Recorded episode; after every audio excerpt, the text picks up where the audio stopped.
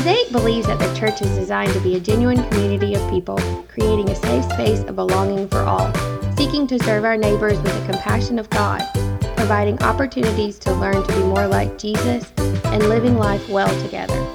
This can't happen in a one hour time slot on Sunday mornings, yet we desire to be a worshiping, missional community in Clayton, North Carolina. Visit mosaicClayton.com or find us on Facebook, Mosaic Church of Clayton.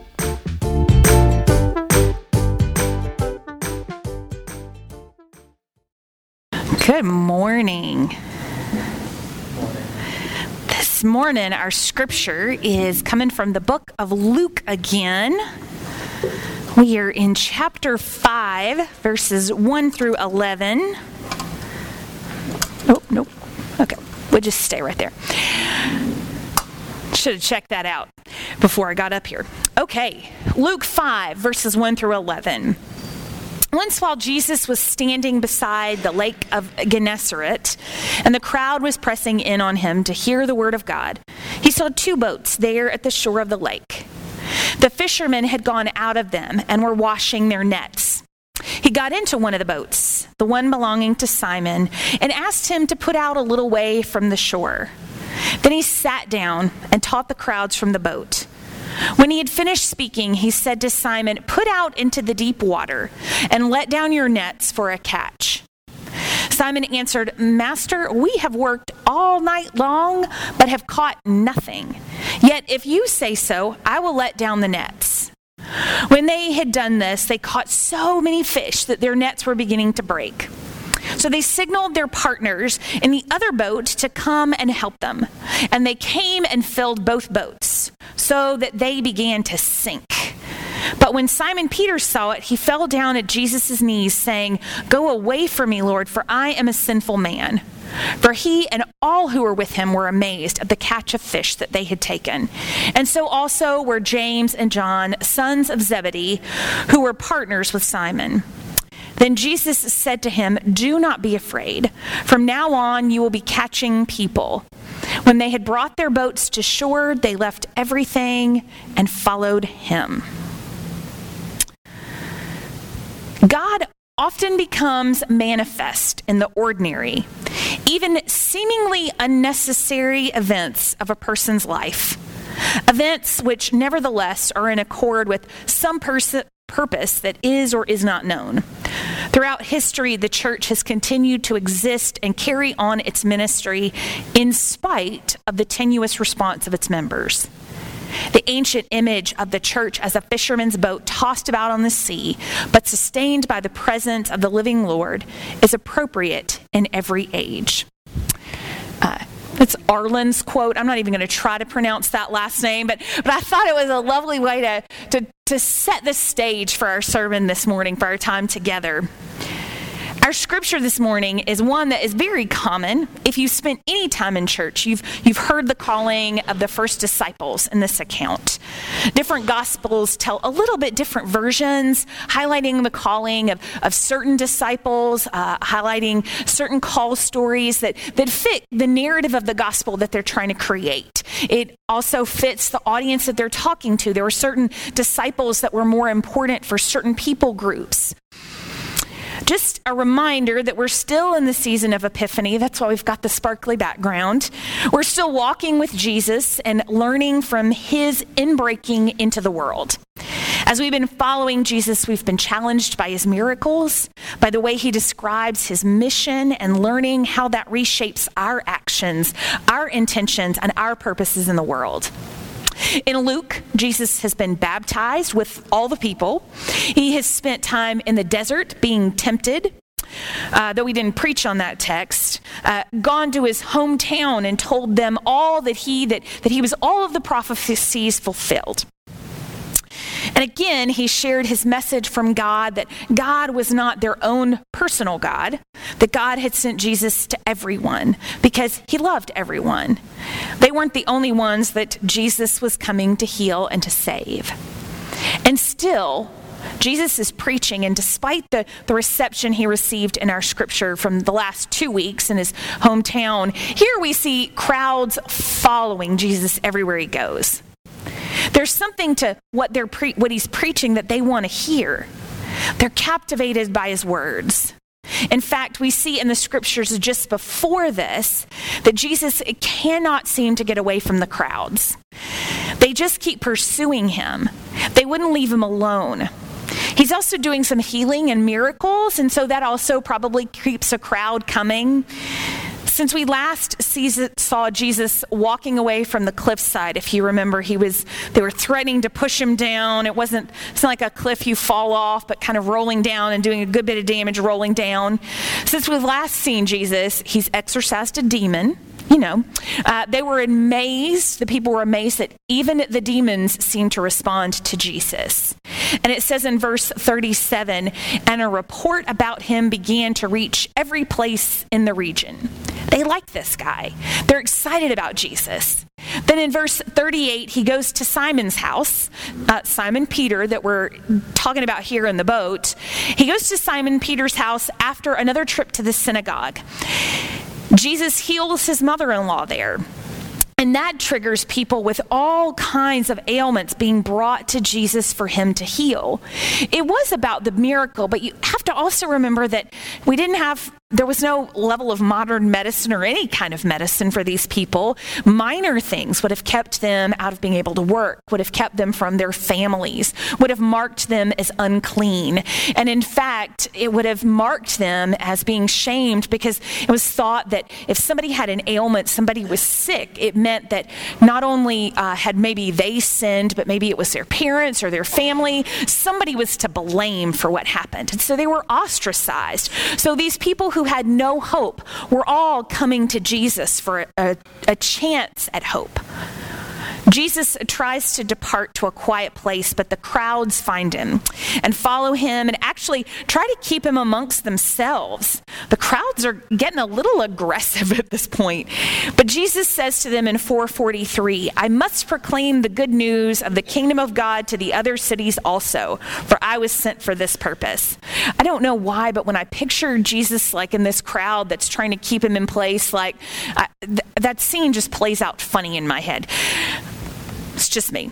And so he keeps visiting the synagogues, but here we see the mob has followed him, and he's standing by the sea, uh, by the lake of Gennesaret, which is also known as the Sea of Galilee and how I will refer to it because the Sea of Galilee is a lot easier to say than the Lake of Gennesaret. Whether it was the crowd pressing in or, or if maybe he had something else in mind that morning, even as he asks Peter for, for use of his boat, he asks to be taken out. From the water, he can preach, create a kind of amphitheater there on the shore without having the mob encroaching on him. We actually, can you put up the picture, the next one? The pic, yeah, so this is the Sea of Galilee. It's way more lush than I would have thought it was. Um, ignore the bottom part of my um, computer screen there. This is a National Geographic. I, I, thought it'd be good to have that image behind us where, where the scene is playing out. The fishermen, including Simon Peter, whose boat Jesus is now on, have been cleaning and repairing their nets from the night. And National Geographic also posted this picture this just this week. This is fishermen in India mending their nets. And when I found other places, uh, there was, um, I just thought it was a beautiful image. And so while these folks are on the shore, not necessarily mending their nets, they're cleaning their nets from the night. Um, I, I think it's a beautiful image to have behind us, just a reminder. They had to be tired. Had to be frustrated because, as we learn later, they didn't catch anything. They have nothing to sell, nothing to eat, nothing to support their families with. They were tired and they were ready to go home. And now this Jesus wants to get in their boat and preach. Remember that Simon Peter had already connected to Jesus before. Jesus has healed his mother in law, so there's already a connection there. It's kind of an ordinary act. I mean, not that I think a lot of preachers showed up at the Sea of Galilee with mobs wanting to listen to them preach, but, but this first request seems pretty harmless. Let me get in your boat. And then the fishermen are all listening to what Jesus is saying as well. Perhaps it was maybe the way that Jesus asked it, something Jesus said before he got in the boat. Maybe it was that Simon Peter feels that he, he owes Jesus respect because he healed his mother in law. Or maybe it's because combined with that healing, and with what Peter has already experienced of Jesus in the synagogue and his home, and, and now on the boat, he decides to trust Jesus when he makes another seemingly ordinary request Throw those nets back in the water. Try again. Just put yourself in Peter's shoes at this moment. He is an expert fisherman. He's been doing this all night long. He's tired and he's frustrated. He's come up with nothing, and now his nets have already been cleaned. One commentary pointed out that the kind of nets they would have been used during the night are different from the nets that they would use during the day. So not as Jesus, not only is Jesus saying, "Hey, why don't you throw those back out there? Let's see what comes up," but it's the wrong kind of nets. Has someone ever come to your job with someone with no expertise in your area and tried to tell you how to do it? Or, or someone tried to tell you how to do a, a project at school, maybe something that you know more about somebody in, in, when you're playing sports that comes along and tells you how to do it. Um, so I'm not making a political statement, but this meme also came up this week, and I was like, that is just too perfect when someone tries to explain your area of expertise to you. I feel like maybe no matter how much faith Peter had at this moment, his face may have looked a little bit like this when Jesus said, throw the nets back in the water. Whatever Simon Peter was feeling, whether out of obligation, politeness, or curiosity, remember that he'd seen Jesus healing his mother in law. Not catching anything all night would have been a really big deal. Maybe there's some kind of spark of hope in him as well. And so he puts the night nets back in the water. And as he begins to pull it back up, he realizes it's too full. He can't do it alone. He's got to have someone, multiple someones, come and help him pull this back into the boat. He's so overwhelmed with Jesus and this magical moment that he bows down and asks for forgiveness. And then, according to Luke, Jesus gives him an offer he can't refuse. Like, literally. Jesus just tells him that they're going to all start following him now. There's, if you notice in the text, there's not an invitation, there's a telling, uh, but it's a telling that they all accept. We don't know what it looked like, um, despite all of those of us who grew up in the 90s uh, in Christian music. Uh, there's lots of different images that we were given of what this scene looked like to dramatically leave the nets and the boats behind. We don't, we don't know what it looked like. But we do know that after this moment, these men started following Jesus. And a few questions come to my mind. The first is why? Why did Jesus go to the sea that day? Jesus had a purpose when he went to the sea that day. Simon Peter didn't know it at first when Jesus showed up. He was just being faithful and agreeable and trusting with the little normal things that Jesus was asking for. But Jesus had a larger purpose in mind. Jesus has started his ministry and now he wants to build a community around him. This would have been a common practice rabbinic teachers would have had followers, people that learned from them and their specific understanding of Scripture. Each rabbi was supposed to keep reinterpreting Scripture for a new generation, a new culture. And they would have taught their teachings to others that would then have spread that teaching to other people. So this is pretty common. But this was Jesus. He could have done this alone but he went to build a community. The church and the movement of God has always been involved in community. We see that back in the Old Testament. It's the story of the changing relationship of God with a people that went from being nomads all alone to being a community together. Who? Who is Jesus calling? These fishermen would not have been Hebrew scholars. Obviously, there's some connection between them and the synagogue because we know that Jesus left the synagogue to go to Simon Peter's house, but, but they were fishermen. While they would have had some knowledge of the text, they haven't been studying them exclusively since childhood. They were hard workers. They would have been kind of the equivalent of middle class businessmen today. But they weren't scholars. These were normal guys, salt of the earth kind of people that God is calling. And while they leave their nets, we know, at least in some respects, some of them come back to those nets, come back to their trade in order to fund their ministry later on. Who? Who is Simon Peter following? While others do surrender to the call this day, we're going to primarily focus on Peter for our reflective purposes this morning. Simon Peter has heard this man speak. He's heard the chatter about him. He's seen the miracles, and he just cannot get away from Jesus. I don't know about you, but there is something about Jesus that I cannot ignore, something that I cannot quit.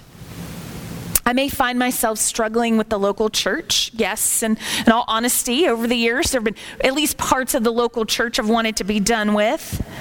I may be frustrated these days with cultural Christianity and its actions in the world, especially in our American culture.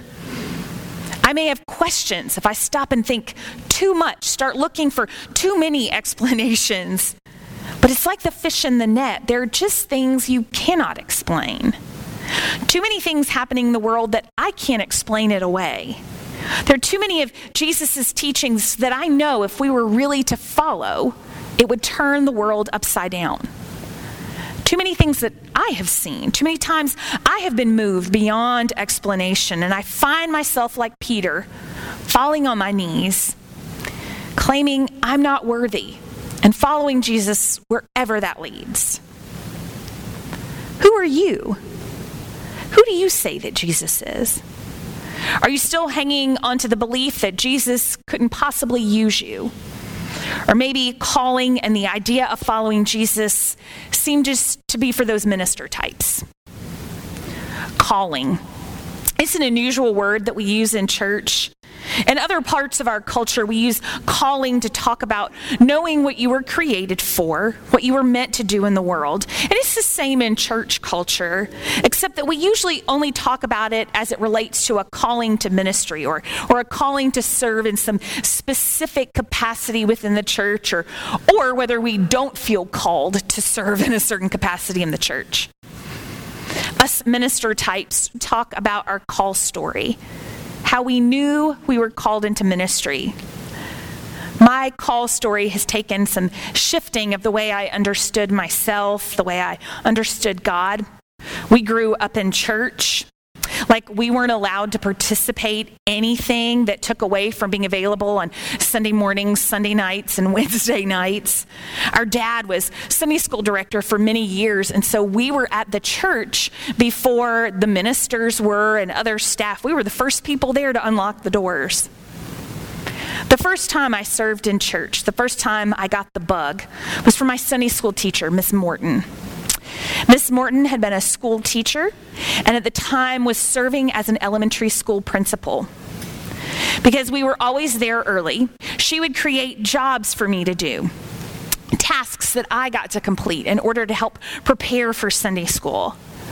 I felt a part of the leadership and I felt important. I felt responsible what was, for what was happening in our Sunday school class. Like I was Miss Morton's assistant. She called me out as a leader because she had been willing to step up as a leader herself. She wasn't even someone who had been particularly active in our church, as I remember.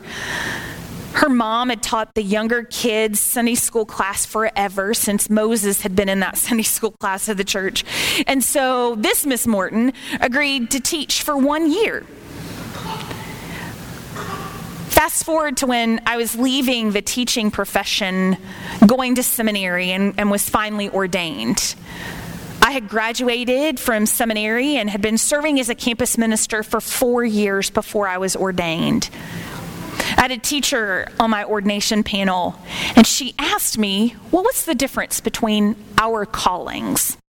Why was I asking for ordination? Was her vocation, her teaching, calling as well? What made mine different? And it was such a good question. What is the difference? What does it mean to be a disciple of Jesus? What does it mean to toss down the nets and follow? Does it mean that everyone literally tosses out the nets? I mean, we can't, right? We can't all follow the traditional path of how we've understood calling and ministry and go to seminary, serve in a church, et cetera, et cetera. I think we've gotten this wrong a lot of times. I responded to this woman that I had been a teacher. I had been a good teacher. I'd been good at teaching. But I also knew it wasn't what I was made for. I knew that I had been created for ministry. I'd had the incredible blessing of serving alongside of other teachers who were created to teach, that were made for that. For what I was created to do, ministry within the church, ordination is the way that I would be seen and recognized by others as a leader. It was important for living out my calling as a ministry leader to be ordained. However, I believe that God had called and created her to be a teacher, to live out her faith and her calling within a school and a classroom. My favorite, favorite author, Parker Palmer, talks about understanding your calling, what you were created for, like this. It's a long quote, but just hang with me because nobody can say it like Parker Palmer. We arrive in this world with birthright gifts then we spend the first half of our lives abandoning them or let others disabuse us of them. As young people, we are surrounded by expectations that may have little to do with who we really are. Expectations held by people who are not trying to discern our selfhood, but to fit us into slots. In families, schools, workplaces, and religious communities, we are trained away from true self true self toward images of acceptability. Under social pressures like racism and sexism, our original shape is deformed beyond recognition. And we ourselves, driven by fear, too often betray true self to gain the approval of others. Our deepest calling is to grow into our own authentic selfhood, whether or not it conforms to some image of who we ought to be.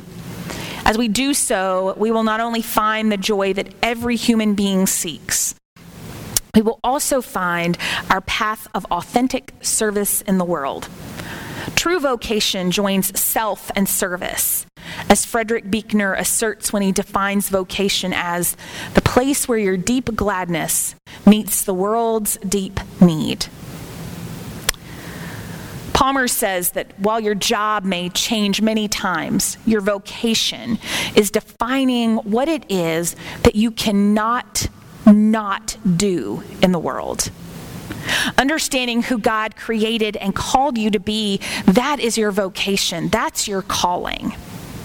These things make up what it is you cannot not do. And that thread runs throughout your life, from childhood to adulthood.